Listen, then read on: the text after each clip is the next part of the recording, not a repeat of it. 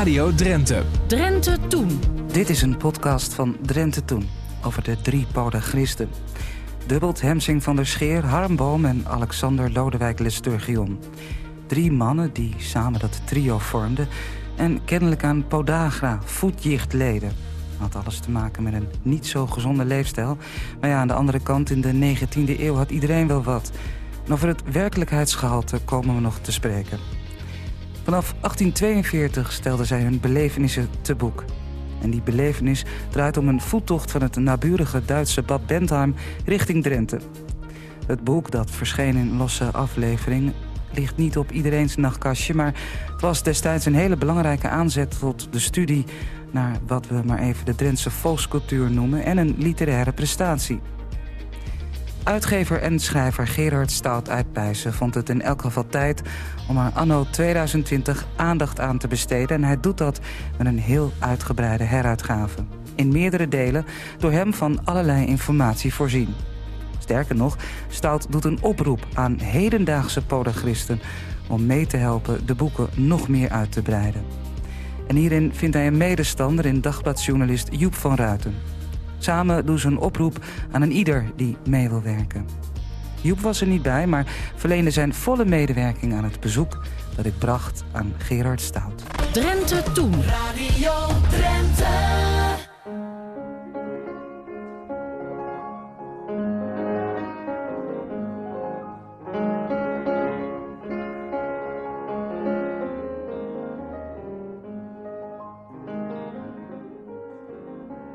Harm Boom, Alexander Lesturgion en Dubbelt Hemsing van der Scheer. Er waren drie mannen die bevriend waren. Eh, van der Scheer was uitgever in Koevorden.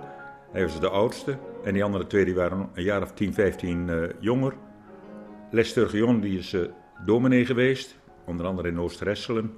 En Harm Boom die heeft een hele carrière als journalist achter de rug. Hij is redacteur geweest van een krant uit Amsterdam en in Den Haag. En uiteindelijk van de Drentse Courant in Assen. Ze wonen alle drie in Koevorden. En Koevorden was in 1843 de culturele hoofdstad van Drenthe, zou je kunnen zeggen. Daar gebeurde het allemaal. Uh, Harm Boom die, uh, was ook nog uh, verliefd op een dochter van de uitgever. Die wilde daar eigenlijk wel verkering mee.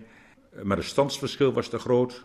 En hij heeft daar heel lang, is hij ermee bezig geweest, heeft hij uiteindelijk toch die dochter getrouwd. En ik denk dat zijn schoonvader er wel spijt van gehad heeft, want hij had een gat in de hand. het was armoedroef, voortdurend. Dubbelt Hemsing van der Scheer was een uitgever. En in die tijd eh, kwam in Nederland op dat elke provincie een uh, volksalmanak had. In Drenthe was er nog geen. Hij begon met een volksalmanak. Dan heb je auteurs nodig. Nou, Harm Boom was journalist, schrijver. Die kon wel een verhaal vertellen. En uh, Lesturgion, de dominee, had al een, gedichtenbundel gemaakt. En die kon ook een verhaal vertellen. Dus ze hebben elkaar eigenlijk gevonden om die Drentse volksalmanak over, op poten te zetten.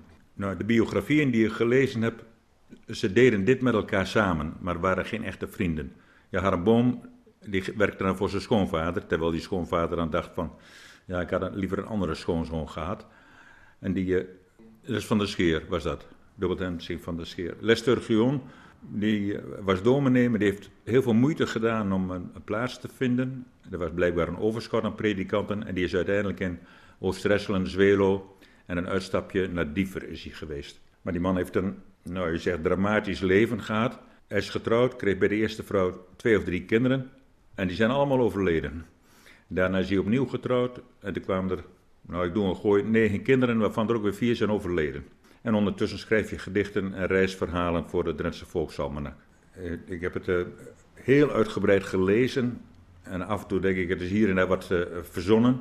Ze zijn waarschijnlijk ook niet met z'n drieën geweest. Misschien hebben ze allemaal afzonderlijk die, dat pad afgelegd. Dus er zijn individuele verhalen die samengevoegd zijn. In die tijd wist niemand wie ze waren. Dus dat is altijd geheim gebleven. En ik vermoed ook dat ze helemaal geen last van de voeten hadden. Het zijn aan podagristen, voetjicht. En daarvoor gingen ze naar Bad Bedheim in het Koerort. En af en toe komt dat, we hebben last van onze voeten, weer terug. Maar dat is in een goede roman eigenlijk dat je een rode draad erin hebt in plaats van uh, dat de lezer niet weet van waar gaat het ook alweer over, waarom doen ze dit. Dus het is een beetje een smoes, krijg ik de indruk. Volgens de geruchten, ik heb literatuur daar niet over nagezocht, krijg je voetjicht door te veel rode port te drinken. Dus het is eigenlijk een alcoholistenkwaal, zou je misschien zeggen. Al krijg ik niet de indruk dat die jongens uh, alcoholist waren. Want sterker nog, Lesturgeon was zelfs een drankbestrijder. Hij was van de blauwe knoop. hij zorgde ervoor dat mensen niet aan de drank gingen.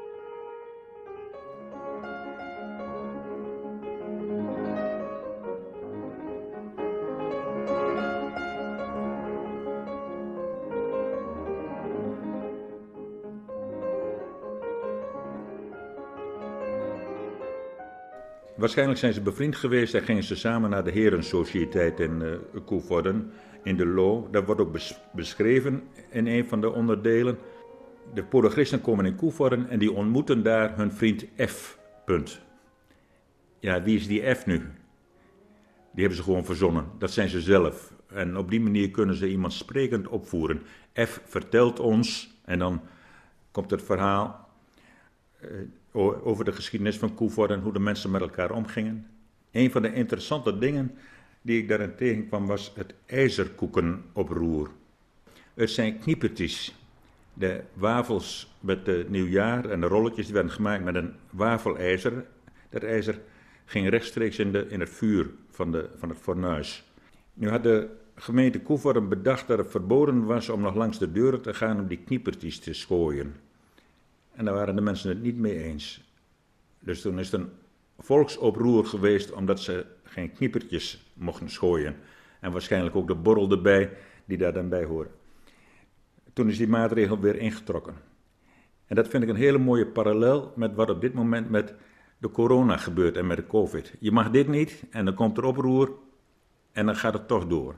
De boeren moeten de koeien uh, eiwitarm uh, voer geven. Ze gaan met trekkers naar het binnenhof. Uh, en die maatregel wordt weer ingetrokken. Dus 200 jaar geleden was het precies hetzelfde als dat het nu is. De betekenis van het boek voor, voor nu is, uh, de tradities die we nu kennen, die komen daar allemaal in terug.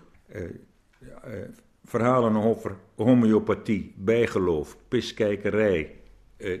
ze staan allemaal in dat boek en heel herkenbaar. In een van de verhalen over Exloda staat een Drentse boer en dat waren de, de autochtone inwoners zou je kunnen zeggen, die ging niet naar een huisarts.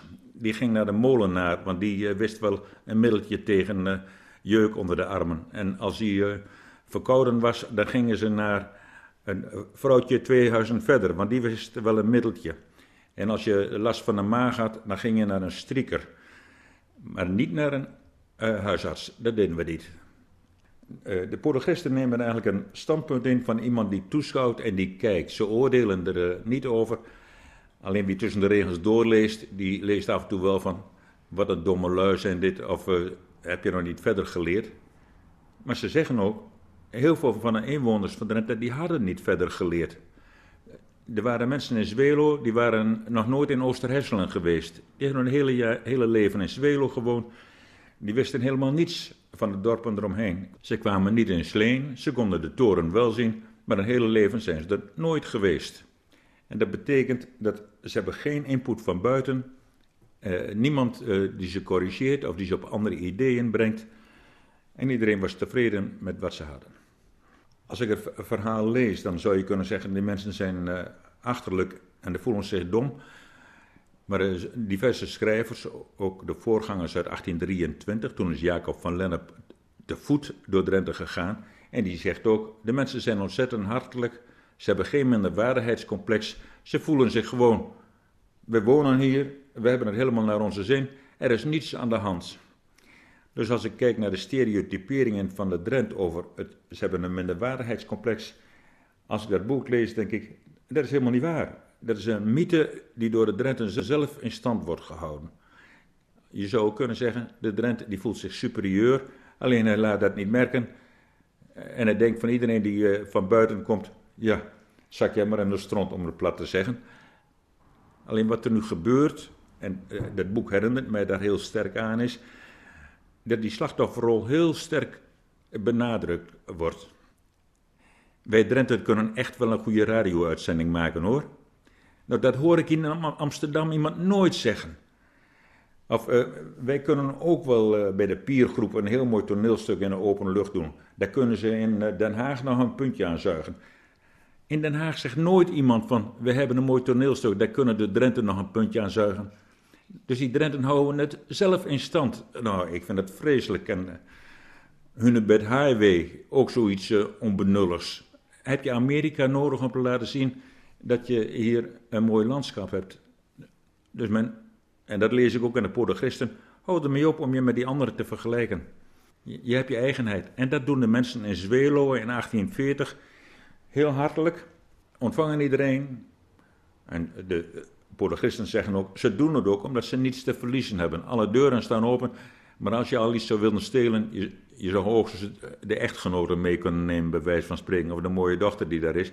Maar verder is er niets te halen. En, eh, maar de mensen zijn heel tevreden, verbouwen hun eigen spulletjes, hebben drie geiten, een koe. Ze weten niet dat de rest van de wereld niet bestaat.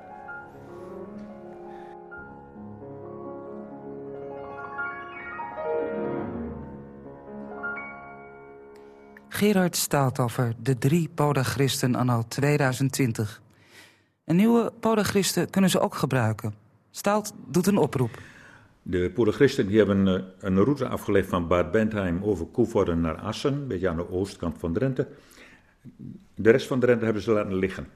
En het idee is om nu een deel 5 te maken met hedendaagse uh, reisverhalen van Podagristen. Dus mijn oproep is, kun je een verhaal schrijven in de geest van de Podagristen? En dat betekent, je beschrijft het dorp, je bezoekt de kerk, je vertelt iets over hoe een verjaardagsvisite wordt uh, gevierd. Maar het kan ook zijn dat je naar een popfestival bent geweest, of dat je naar de Amer bent geweest en daar een uh, voorstelling hebt bijgewoond. Whatever, net wat je doet, of dat je een beetje met de brommen zit te klooien.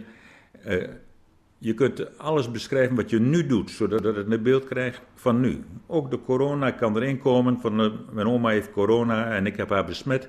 En nu heb ik een schuldgevoel, of, maar ik mag wel een toespraak houden op de begrafenis. Dat zijn fantastische verhalen die erbij komen. Dus over hedendaagse uh, gebeurtenissen. En het mag in Drenthe, maar als je net op Mallorca bent geweest, of in New Orleans, of in Brisbane, of in Vietnam, schrijf je daar hetzelfde verhaal. Want de wereld is een dorp geworden. Wat daar gebeurt, gebeurt hier ook en omgekeerd. Dus het hoeft niet beperkt te blijven tot wat hier in Drenthe gebeurt. Voor Smilde heb ik al iemand en voor Diever is er ook al iemand die iets uh, schrijft. Het mag allemaal. Ik heb al drie verhalen binnen. Een mevrouw die over de Emmerdennen schrijft. Iemand die een uh, rondrit om het uh, maakt. Het zijn allemaal fantastische verhalen. De boeken die ik nu heb, die zijn uh, samen ongeveer 1100 pagina's. Elk boek telt 300 pagina's, 4 keer 3 is 1200 pagina's. Van deel 5 zit ik al op 100. Nou, tot 15 november kan iedereen nog verhalen insturen. Ik verwacht dat er ook een boek van 300 pagina's wordt. En als het 400 wordt, dan is het ook goed. Je luisterde naar een podcast van Drenthe Toen. Elke week komen er weer nieuwe bij en ze zijn te downloaden via je podcast-app. Of kijk even op onze website rtvdrenthe.nl. Daar vind je ook andere podcasts. En vond je het leuk of heb je tips? Laat dan een beoordeling achter. Dat vinden wij weer leuk. Dank je wel.